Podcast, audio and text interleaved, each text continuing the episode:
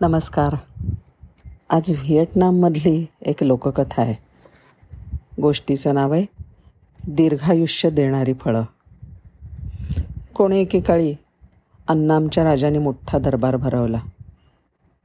या दरबारात नजराणा म्हणून चीनच्या राजाने अन्नामच्या राजाला भल्या मोठ्या टोकरीमध्ये मोठी रसाळ फळांची भेट पाठवून दिली. या फळांचं नाव होतं दीर्घायुष्य देणारी फळं. भर दरबारात राजाला नजराणा दिला. त्यामुळे या रसाळ फळांची स्तुती करण्याची दरबारी मंडळीमध्ये मोठीच चढावड लागली. ह्या दरबारामध्ये ट्रॉंग कुन्न नावाचा एक अधिकारीसुद्धा हजर होता.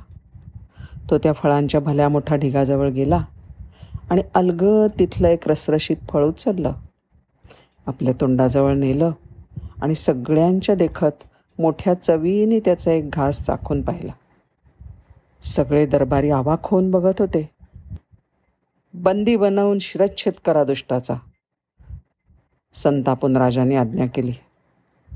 राजाच्या अधिकाऱ्याने तात्काळ ट्रॉंगकुनला बंदिवान के बंदिवान केलं आणि तो घळघळा अश्रू ढाळ ढाळायला लागला. राजासाठी आणलेला मेवा चाखण्याचं तू धाडस केलंसच कसं? आता तुला तुझे प्राण गमवावे लागतील.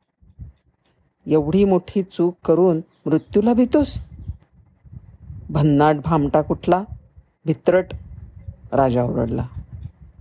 नाही महाराज ट्रॉंग कोण हमसाहमशी रडत करला.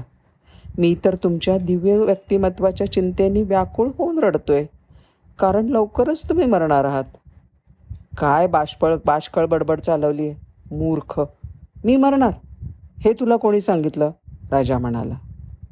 महाराज दीर्घायुषी फळ पाहून मला खूप काळ जगता येईल असं वाटलं म्हणून ते खाण्याचा मला मोह झाला. पण एक घासही खाल्ला नाही तोच मृत्यू आपली चाहूलसुद्धा लागून न देता आला आणि त्याने माझी मानगूट पकडली. यावरून मला असा निष्कर्ष काढायला लागतोय की राजाधिराज जर उरलेली फळं तुम्ही खाल तर घातक चूक कराल बरं? आणि मग काय अनर्थ घडेल? त्याची कल्पनाच आपण केलेली बरी. राजा हसला आणि म्हणाला मुक्त करा ह्या मुजोर लुच्चाडाला.